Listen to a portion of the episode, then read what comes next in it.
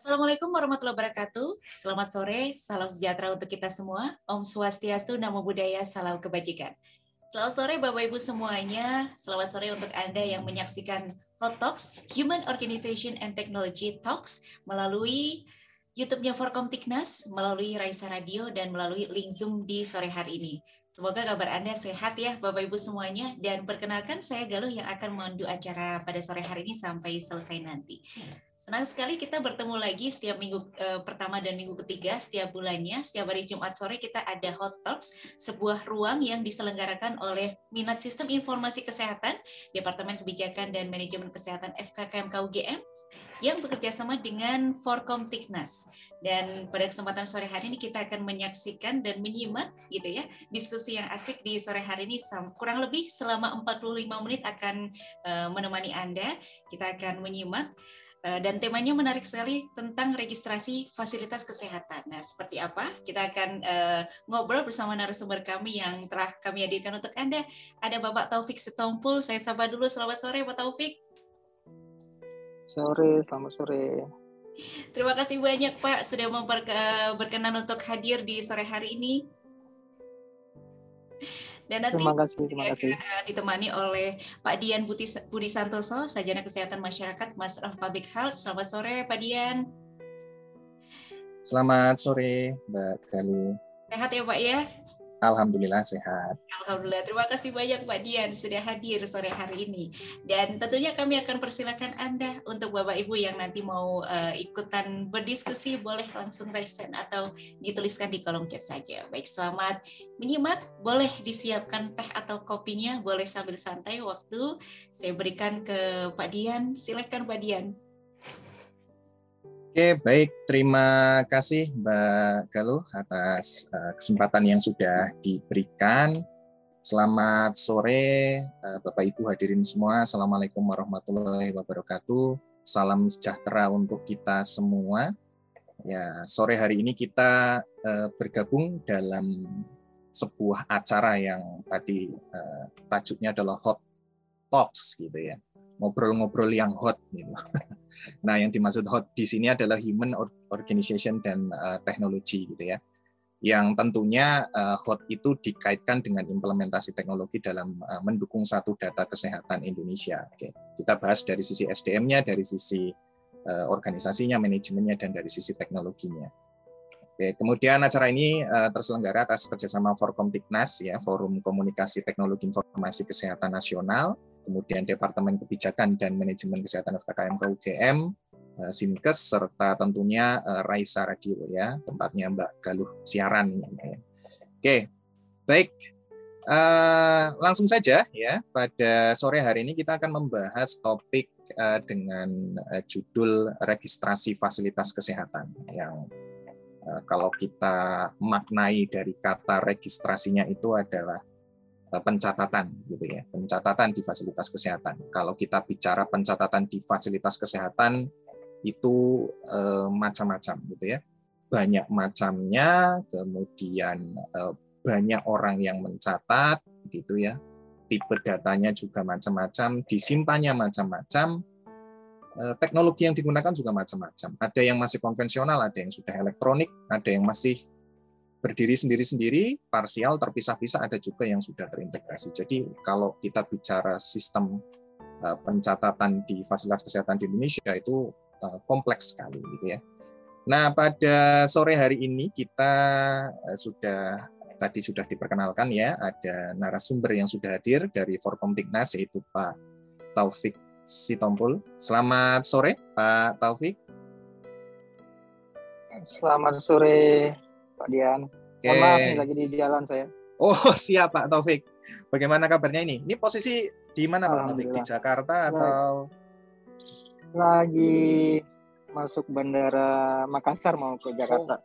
Oh, oh mau ke Jakarta. Lagi. Oke baik siap. Semoga uh, ini ya uh, perjalanannya lancar Pak Taufik. Terima kasih sudah menyempatkan waktu di sela-sela kesibukannya begitu ya. Baik, uh, Bapak Ibu sekalian, Pak Taufik ini dari Forkom Tiknas, beliau adalah Health IT Consultant ya dan uh, banyak menangani berbagai program maupun proyek terkait dengan digitalisasi data kesehatan. Pengalamannya banyak sekali. Beliau juga PhD student ya Pak Taufik ya di University of Oslo begitu. Sudah selesai atau sebentar lagi selesai Pak Taufik? Uh, akan selesai. Lalu sebentarnya atau lamanya belakangan dibosan. Sebentar lagi selesai lah ya. Oke baik, semoga uh, lancar studinya Pak Taufik begitu. Terima kasih sudah uh, bergabung.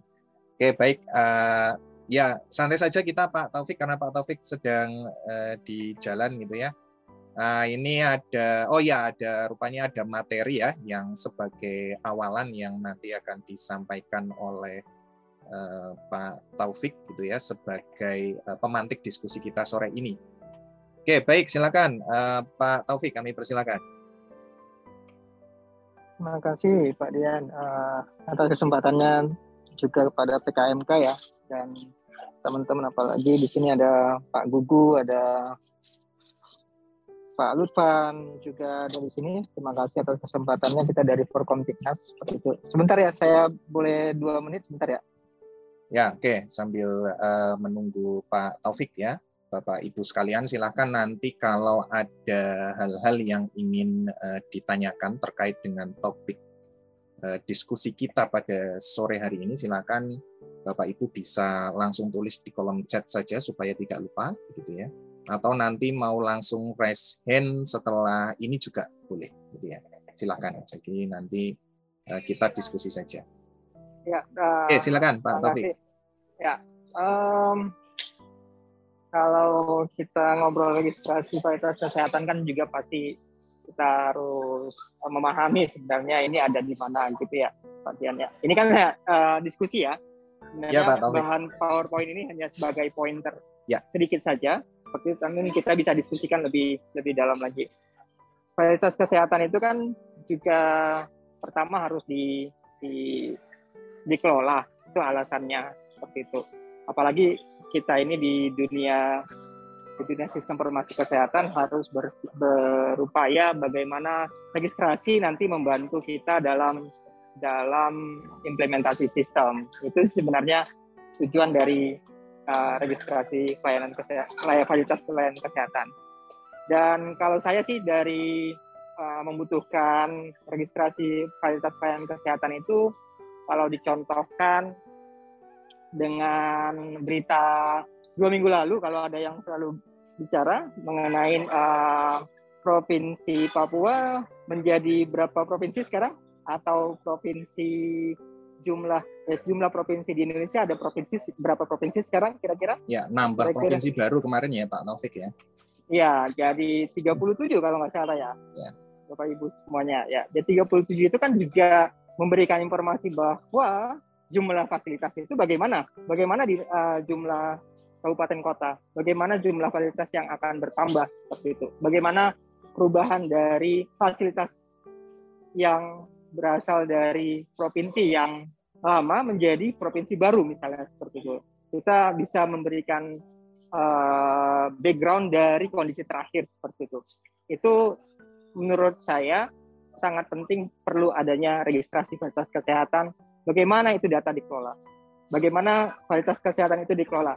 Miliknya mungkin dua bulan lalu itu miliknya salah satu kabupaten kota gitu ya ternyata di di kondisi efektif dari provinsi mulai berjalan itu milik yang lain seperti itu. Itu landasan-landasannya seperti itu. Yang kedua adalah kalau karena kita ada di di sistem informasi kesehatan, registrasi fasilitas kesehatan itu dibutuhkan sangat sangat uh, perlu pada saat itu dimiliki uh, itu dimiliki menjadi aplikasi misalnya seperti itu. Contoh-contoh kita kan pernah belajar tentang sistem informasi puskesmas ya. Apalagi kalau sistem informasi puskesmasnya bersifat sentral, baik itu dari sisi dinas kesehatan ataupun provinsi ataupun yang kondisi kondisi dari milik Kementerian Kesehatan melalui Pusdatin ada nama puskesmasnya itu. Nama-nama puskesmas itu perlu ataupun list dari puskesmas atau fasilitas kesehatan baik rumah sakit, klinik dan apotek itu perlu untuk diregistrasi. Kalau kita lihat di aplikasi-aplikasi yang dimiliki, baik itu sistem informasi puskesmas, sistem informasi rumah sakit misalnya, sistem informasi uh, klinik ataupun sistem informasi laboratori ataupun farmasi itu pasti memiliki profil dari fasilitas kesehatan itu sendiri. Jadi sangat-sangat sangat penting untuk kita tahu bahwa registrasi fasilitas kesehatan itu ada di setiap aplikasi. Pertanyaannya bagi kita, apakah semua aplikasi punya fasilitas kesehatan sendiri? List fasilitas kesehatan sendiri? Pasti ada, pasti. Dan itu kita tidak bisa uraikan juga secara ringkas bahwa masing-masing aplikasi selain nama puskesmas, kode puskesmasnya juga, alamatnya juga mungkin ya, itu belum belum sama masing-masing aplikasi. Jadi perlu kita mengatakan bahwa harus ada sumber data yang satu misalnya seperti itu. Itu sih yang harus di, di uh, kita lakukan. Di registrasi dalam dalam sistem informasi kesehatan itu banyak terminologi yang kita pakai. Biasanya yaitu ada kalau dilihat di sini ada nanti PowerPoint yang diberikan itu ada MFL. Kalau dalam bahasa disingkat itu istilahnya Master Facility List atau list fasilitas kesehatan, list master fasilitas kesehatan. Itu ada salah satunya. Master Facility List. Yang kedua ada yang kedua pakai nama Health Facility Registry misalnya seperti itu. Registry atau registrasi fasilitas kesehatan salah satunya. Jadi nama-nama tergantung kebutuhannya seperti itu dan tergantung ke apa kebut, kemauan dari uh, praktikal yang ingin membuatnya ataupun peneliti yang ingin menggunakannya seperti itu. Ini salah satu salah satu um, poin yang yang background gitu, uh, Pak Dian. Ya, Pak Dian, kira-kira ya, ini uh, Taufik. Uh, ya. Ya, uh, monggo silakan diteruskan dulu Pak Taufik.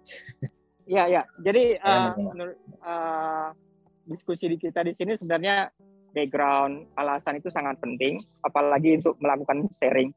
Dan salah satu poin penting dari kualitas kesehatan itu kita belajar. Uh, kemarin beberapa poin mengatakan semua aplikasi punya kualitas kesehatan sendiri, SIMPUS, SIM RS, SIM klinik, SIM apa namanya SIM uh, laboratori, ada ataupun kalau ada aplikasi-aplikasi uh, berbasis program KIA, HIV, tuberkulosis, hepatitis atau apa pun pasti ada listnya. Sekarang kalau kita tanya, lah semua punya kualitas. Jadi salah satu uh, tujuan dari Health Facility Registry selain dia mencatat list fasilitas kesehatan itu adalah sarannya dan keharusannya itu harus berbagi sebenarnya. Harus saling berbagi, harus dipublish. Ambil contoh, ambil contoh kalau kita mengatakan bahwa satu fasilitas di SIMRS yang dia di centralized berbasis rumah berbasis uh, Kementerian Kesehatan atau berbasis uh, provinsi atau kabupaten kota mengatakan bahwa saya punya rumah sakit tipe A, tipe B, tipe C, namanya A, B, C misalnya juga seperti itu. Ternyata kalau di Kemenkes namanya beda. X, Y, Z misalnya seperti itu. Padahal itu mengacu pada rumah sakit yang sama. Itu bagaimana? Yang perlu adalah sharing standar. Siapa yang melakukan sharing standar? Itu adalah harus bersifat nasional seperti itu. Itu salah satunya yang uh, penting dilakukan. Bisa dilanjutin ini next Jul. Terus oke. Okay. Uh, biasanya untuk fasilitas kesehatan itu idealnya sebenarnya kalau yang dari best practice yang saya dapat ini harus bersifat harus ada centralized yang mengatur gitu ya. Tapi centralized juga kan nggak bisa bekerja sendiri ya. Ya Pak Dian, contoh Kementerian Kesehatan kita ada Pusdatin. Fasilitas kesehatan dilakukan registrasi puskesmas dilakukan oleh Pusdatin. Ternyata di Kementerian Kesehatan eh, registrasi rumah sakit dilakukan oleh pelayanan kesehatan, Dirjen Yankes. Misalnya seperti itu. Ternyata ini membutuhkan membutuhkan effort yang upaya yang masing-masing unit butuh butuh uh, list yang berbeda dan itu selalu dikatakan bahwa sudah sama, akan sama ataupun nanti akan sama misalnya listnya sama seperti itu. Itu sebenarnya upaya-upaya yang bersifat uh, harus kita dukung dengan cara misalnya kita buat ada grup kerja bareng. Kita duduk bersama untuk melakukannya seperti itu. Itu yang harus kita berikan penguatan, yang biasa kita lakukan penguatan. Kalau ada masalah aplikasi B, C, listnya berbeda A, B, C, standarnya B, A, berbeda A, B, C misalnya seperti itu, itu perlu kita dukung mengatakan, udah duduk bersama, buat kerja bareng. Nggak bisa mengatakan, oh yang ini benar, yang itu benar, yang ini benar, tidak bisa seperti itu. Karena kita juga harus mengadopsi best practice yang sudah dilakukan. Uh, ini uh, biasa nanti saya sharing ke ke, ke Pak Dian misalnya lanjut lanjut jadi saya mau kasih beberapa satu uh, lanjut uh, jadi biasanya juga biasanya yang dilakukan kalau kita ngomongin registrasi ataupun aplikasi ataupun sistem mohon maaf sistem atau sistem informasi itu harus berbentuk aplikasi ya. Itu harus berbentuk aplikasi. Tapi uh, di Kemenkes ada registrasi uh, registrasi fasilitas kesehatan sudah ada di periode sebelumnya. Saat ini kan ada digital transformation office juga memberikan solusi bahwa registrasi fasilitas kesehatan itu ada. Harus. Dan itu ada di bagian tim data yang melakukan registrasi fasilitas kesehatan yang bersumber dari program-program yang telah dibuat.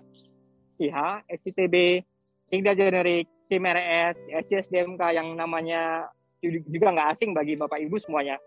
Terus ada si Happy atau misalnya terus ada Esismal dengan dengan malaria dan lain-lain. Semua ini disadu.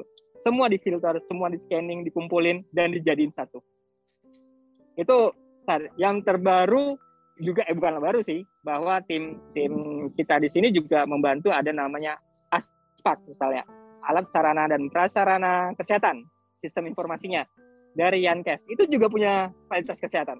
Pasti baik dari uh, primer uh, pas Yankes uh, sekunder uh, klinik dan lain-lain. Itu pasti ada. Jadi ini yang mendorong kita bahwa oh perlu ada satu fasilitas kesehatan registry yang harus dilakukan. Itu background-background yang dilakukan. Terus lanjut, uh, salah satunya uh, next ada beberapa poin. Ini mohon maaf saya nggak punya lab, nggak bawa laptop jadi minta tolong. Oke, okay. jadi kalau dilihat ini ada nih. Mungkin um, Pak Dian tahu pernah buka ini atau bagaimana? Registrasi Fasyankes? Iya. Ya ini baru ah, saja ya, saya lihat tadi, Pak Taufik. Iya. Ya. Jadi sebenarnya sudah ada di Kemenkes ya. Sudah ada, betul. Nah, jadi sudah ada ini misalnya kalau kita punya membuat aplikasi, wah ini harus ada list uh, Fastcase yang saya sadur misalnya, saya gunakan. Kita bisa registrasi Fastcase. Seperti itu. Kode, uh, nama, alamat itu yang atribut utama. Tapi kalau mengatakan bahwa kita ingin tahu fasilitas kesehatan ini punya punya alat kesehatan, uh, sarana kesehatan seperti apa, ada kan sumber data kita namanya ASPAK misalnya seperti itu. Jadi kita perlu melakukan uh, combine atau menggabungkan sumber data tersebut. Ini sebenarnya nggak bisa kita hindari saat ini ya, nggak bisa. Cari jadi cara penyatuannya seperti apa? Kalau di dalam best practice sebelumnya itu kita ya udah duduk bareng, namanya itu technical working group, beresin itu satu-satu. Nggak bisa mengatakan aspek ini paling lengkap, SSDMK paling lengkap, karena mengacu semuanya. Kita bisa terima kalimat seperti itu, tapi kalau dibuktikan lebih dalam lagi, berapa jumlah fasilitas kesehatan sebenarnya di Indonesia. Ini uh, saya ambil dari uh, petunjuk yang Yankes, nanti bisa dibaca seperti ini. Ini yang berhubungan dengan praktek mandiri. Terus next, ini yang untuk puskesmas. makin ba makin banyak jenis fasilitas kesehatannya juga makin banyak. Namun ini hanya ber bersifat apa ya? list atau kode nama alamat, kode pos, uh, koordinat, lah, seperti latitude, longitude-nya, seperti itu.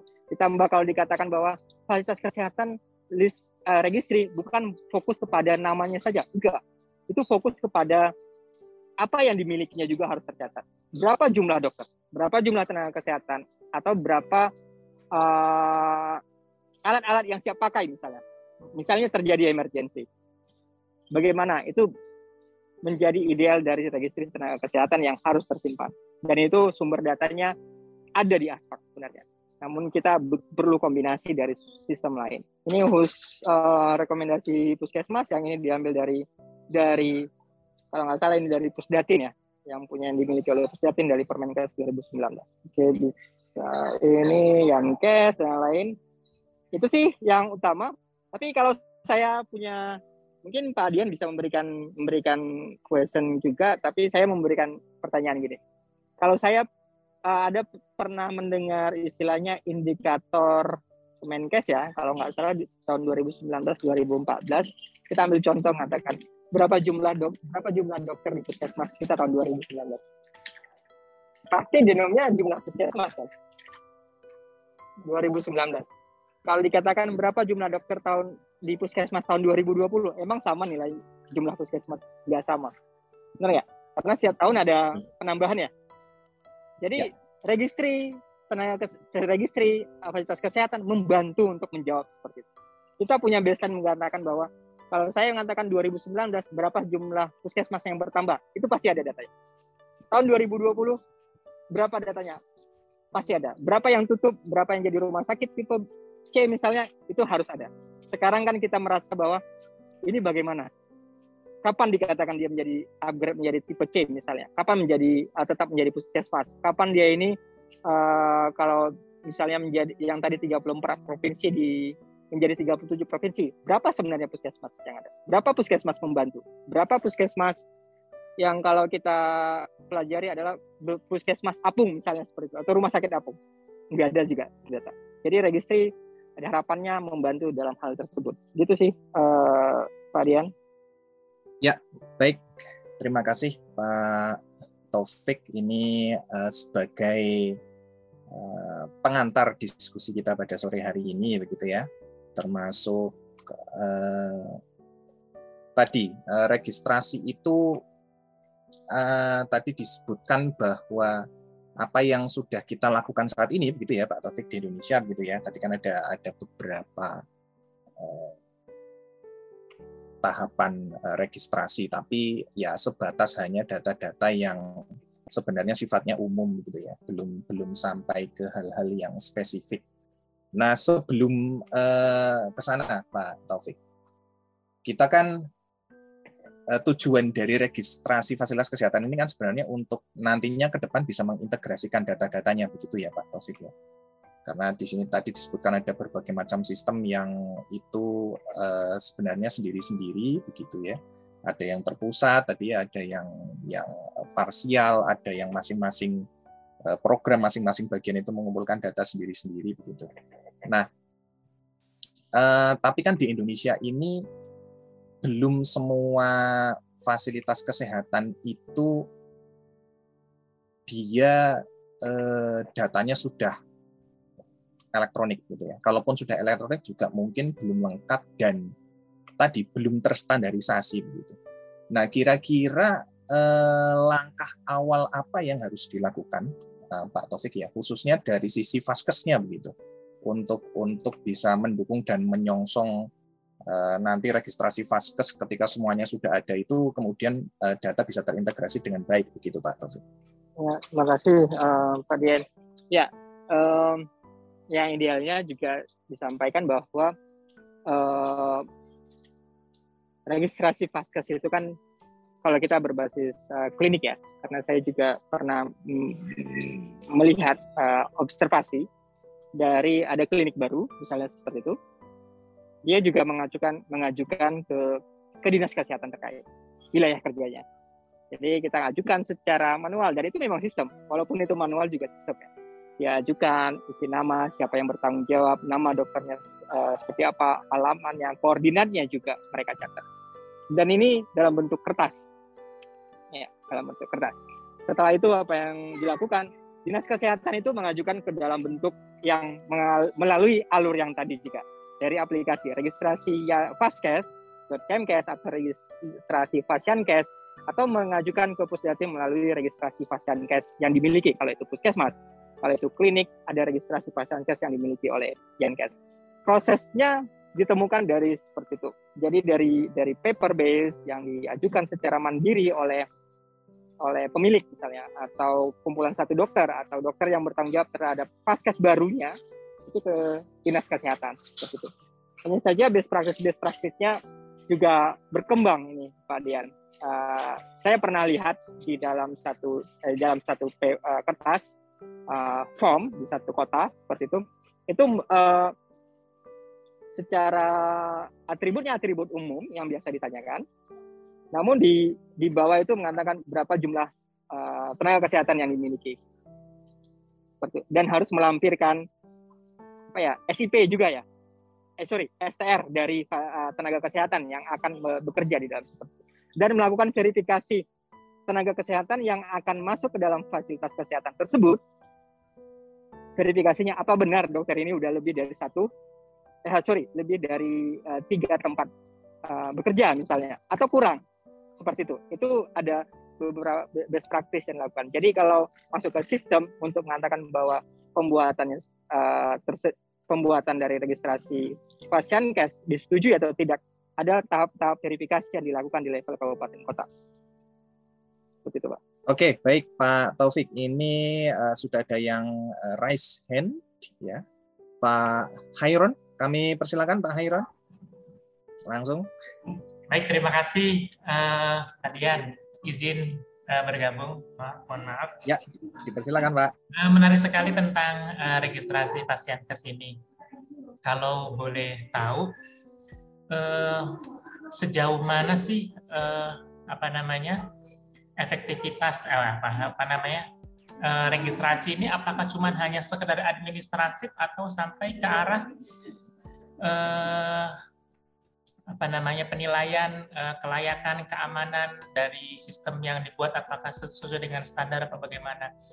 Kalau cuma hanya sekedar pendaftaran mengkolek data saya pikir sifatnya hanya lapor ya Eh, penang, uh, pemilik data ya cuman menyajikan uh, berapa member kami berapa tapi kalau dilihat dari uh, grading oh ternyata aplikasi uh, fasilitas kesehatan di Indonesia yang sudah kategori katakan uh, level 1, level 2 atau ABCD uh, seperti itu. Jadi uh, sejauh mana sih ininya uh, pandangan ke depannya bahwa dengan dengan registrasi uh, pasien ke sini mohon uh, ininya uh, karena uh, saya masih belum uh, belum ke arah sana ininya penangkapan ini. Terima kasih uh, Pak Budi. Ya, terima kasih Pak Hairon. Ya, menarik ini Pak Taufik. Jadi arah ke depan apakah nanti registrasi pasien ke sini juga nanti akan mengakses begitu ya Pak Hairon ya, mengakses uh, sistem yang yang ada di masing-masing vaskes begitu ya.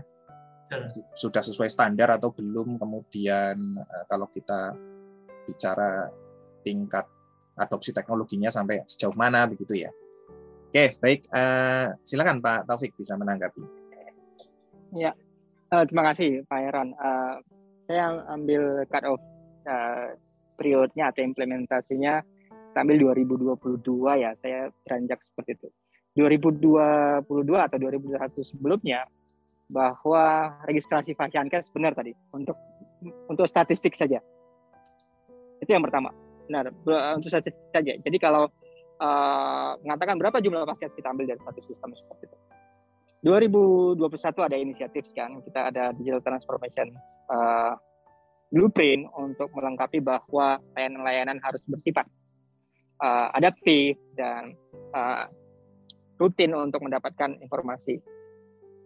2022 dari tim kita di dalam DTO juga melihat bahwa transformasi itu butuh foundation service namanya. Facility registry atau master facility list itu dalam dalam arsitektur kita itu disebut foundation service. Foundation service itu apa? Ini harus ada untuk bisa dipakai dari dari sisi apakah itu uh, preventive uh, record atau promotif untuk di puskesmas misalnya seperti itu ataupun di di layanan-layanan transformasi yang lain. Saat ini saat ini registrasi pasien cash yang dibuat dirancang itu untuk kita sebut itu untuk data sharing nasional membuat registrasi saat ini, ya, itu akan di-share kepada umum, pada developer, tinggal menggunakan API, web API ya, web API yang, yang dimiliki oleh Fashion Cash Registry, Facility Registry, untuk dipakai bersama. Model saat ini tahapnya adalah sharing dulu. Artinya sharing kita katakan bahwa uh, dikumpulkan dari ASPAK, dari SIM uh, CSDMK, SIM, SIM RS yang dimiliki Kemenkes, SIRS online ataupun apa pun seperti itu, ini yang dikumpulkan dijadiin satu. Terus itu di-share dalam bentuk teknologi, ada web API, ada data, uh, ada list uh, metadata yang di-sharing dan lain-lain seperti itu. Ini saat ini, gitu ya. Untuk periode berikutnya ada ada eskalasi yang lebih luas lagi, yaitu digunakan untuk melihat bagaimana dari isi, ah, sorry, mohon maaf, uh, kemampuan dari fasilitas kesehatan tersebut. Apakah puskesmasnya ini memang benar ada ambulans atau tidak. Kalau nanti kalau nggak ada ambulans itu bagaimana? Apa benar vaksinatornya tersedia? Untuk melengkapi misalnya ada vaksin yang harus diberikan di satu wilayah tersebut. Menjadi analisis yang yang yang apa ya, yang yang lebih luas seperti itu. Apa benar uh, sistemnya mengatakan bahwa jumlah bed yang di rumah sakit ini uh, yang rusak berapa menjadi ternyata yang sekarang itu bisa dilakukan yang akan sinkron seperti itu. Ini best practice yang akan dilakukan untuk lebih jauh ke analisis berikutnya. Dari sisi dari sisi penggunaan dari sisi teknologi juga berkembang. Berkembang. Penggunaan selain tadi web API yang sharing, yang standar, ini juga akan uh, memberikan uh, output yang bagi. Salah satunya itu bahwa registry itu harus menggunakan open standard. Artinya standar kalau dikatakan bahwa satu fasilitas kesehatan ingin dikatakan bahwa dia itu baik ataupun grade A misalnya seperti itu harus terpenuhi atribut-atribut utama atribut-atribut yang uh, level B misalnya seperti itu ini sudah sudah dirancang menjadi uh, dalam dalam tim data kita itu dirancang mengatakan bahwa semua atribut-atribut ini harus terpenuhi. Seperti itu. Namun prosesnya pasti panjang. Panjang di antaranya satu fasilitas dikatakan lengkap dari atribut A sampai Z seperti itu, itu membutuhkan bagaimana mekanisme untuk pengumpulan datanya seperti itu. Dari ASPAC, SSDMK misalnya. Terus ada uh, eh, SITB, ada SIHA yang memiliki layanan programatik. Itu menjadi atribut-atribut tambahan di fasilitas registry. Seperti itu. Akan menuju ke sana gitu, Pak. Oke, Gimana Pak Hairon? Nah, silakan kalau menanggapi lagi. Berarti eh, dengan banyaknya pasien ke sini, apakah eh, mampu laksana gitu kan dalam satu apa satu tadi kan Kemenkesnya dari kalau rumah sakit itu kan dari eh, pasien kes ya kalau eh, puskesmas dari pusdati ya. Iya. Ya. Itu kira-kira mampu laksana nggak itu karena ya segitu banyaknya ribuan rumah sakit dan puluhan ribu uh, uh, puskesmas untuk mengakses satu dua ini kita tahu akreditasi rumah sakit aja sekarang masih uh, yang rumah sakitnya ya ini kan kita melihat uh, apa namanya sistemnya ini masih dalam fase ya memang sudah sudah menuju uh, perbaikan tapi ini kan kita ketahui bahwa masing-masing uh, karakter kes dalam pengembangan sistem ini kan uh, sangat, saya pikir range-nya sangat sangat variatif lah. Uh. Nah ini untuk penilaian penilaian seperti ini kan butuh uh, resource yang memumpuni permasalahannya kalau dari Kemenkes sendiri, kira-kira mampu laksana nggak? Atau mungkin ke depannya ada lembaga independen yang bisa uh, mengakses seperti itu, atau bagaimana? Ya. ya. Silakan Pak. Kasih, uh, Terima kasih Pak. Ya, uh, kita saya ambil use case ya, eh, bukan use case yang belum terjadi. Ini use case yang sudah terjadi. Uh, indikator dari atau KPI dari Kemenkes adalah ambil kita contoh ada yang Pak Gugur di sini? Oh saya sebutin langsung ya. Uh, ada use case sangat, ada ya pasti ada. Jadi ada use case mengatakan bahwa saya menghubungkan registri tenaga kesehatan registri fasilitas kesehatan itu kita ambil dari kegiatan namanya Eh, dalam kegiatan kami di dalam Kemenkes Pusdatin ataupun dalam proyek lain itu ada namanya Digital Maturity Index. Targetnya adalah 3.000 rumah sakit harus uh, kita lakukan assessment tahun ini. Nah, kita ambil uh, satu poin seperti itu. Di awal bahwa itu harus harus dilakukan dan kita harus tahu bagaimana rumah sakitnya apa, tipenya apa, bio, apa sorry, uh, atribut-atribut general ya, itu pasti tahu ya. Tapi termasuk di antaranya adalah kemampuan-kemampuan, kesiapan-kesiapan dari digital. Itu salah satunya. Dan itu proses-prosesnya dibutuhkan uh, persiapan yang panjang, gitu ya Pak. Persiapan yang panjang. Persiapan yang panjang itu salah satunya melihat apa sih atribut yang tepat untuk dicatat, apa atribut yang harus dilakukan, siapa yang melakukan pengelolaan, dan di antaranya dari sisi Kemenkes siapa nanti yang mengatur setelah dikumpul ini mau diapain? Setelah dikumpulin datanya untuk apa? Kalau setelah dikumpulin ini uh, informasinya mau digunakan apa? Dan pertanyaan terakhir, setelah dikumpul datanya, apa yang diharap untuk bisa berkembang misalnya seperti itu. Itu poin-poin yang yang bisa kita kita lakukan. Jadi dikatakan apakah ini mampu laksana? Uh, dari indikator tersebut saya juga pesimis sebenarnya. Namun karena ada pemaksaan ini ada istilahnya kolaborasi. Kolaborasi pertama. Saya katakan kolaborasi uh, pesimis dan harus ada optimisnya juga. Kolaborasi gini. Ada indikator tersebut ada di di Pustetin ya. Indikator tersebut ada di puskesmas untuk menilai 3.000 rumah sakit. Bukan puskesmas dulu rumah sakit. Dalam tahun ini. Kalau nggak salah kuarter 3 ya harus finish. Seperti itu. Uh, kolaborasinya ada berbagai berbagai uh, yang kita lakukan. Pertama DTO dengan di bawah dari tribe-nya secondary. Secondary tribe itu bertugas. Yang kedua pasti Yankes itu sendiri yang keserujukan ya memberikan masukan. Yang ketiga pusdatin, yang keempat konsultan.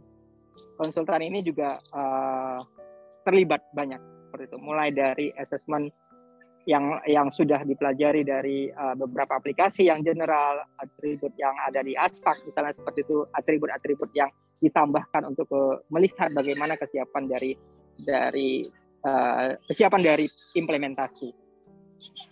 Kalau dikatakan mampu laksana, uh, saya karena sudah uh, kecebur langsung pak dengan DTO. ini pertanyaan yang saya saya gunakan juga sekitar uh, di bulan 10 tahun lalu. Ini bisa nggak indikator seperti ini? Ya, uh, perlu kawalan, kontribusi yang utama. Kawalan itu tentu, oh ya, hanya kalau jumlah yang dikejar pasti dapat. Tapi kalau kualitas pasti kualitas itu membutuhkan membutuhkan upaya tambahan yang harus kita kita bantu seperti itu. Itu sih saya harus kasih. Nanti detail untuk bagaimana model penerapannya ada Pak Gugus sebenarnya di situ.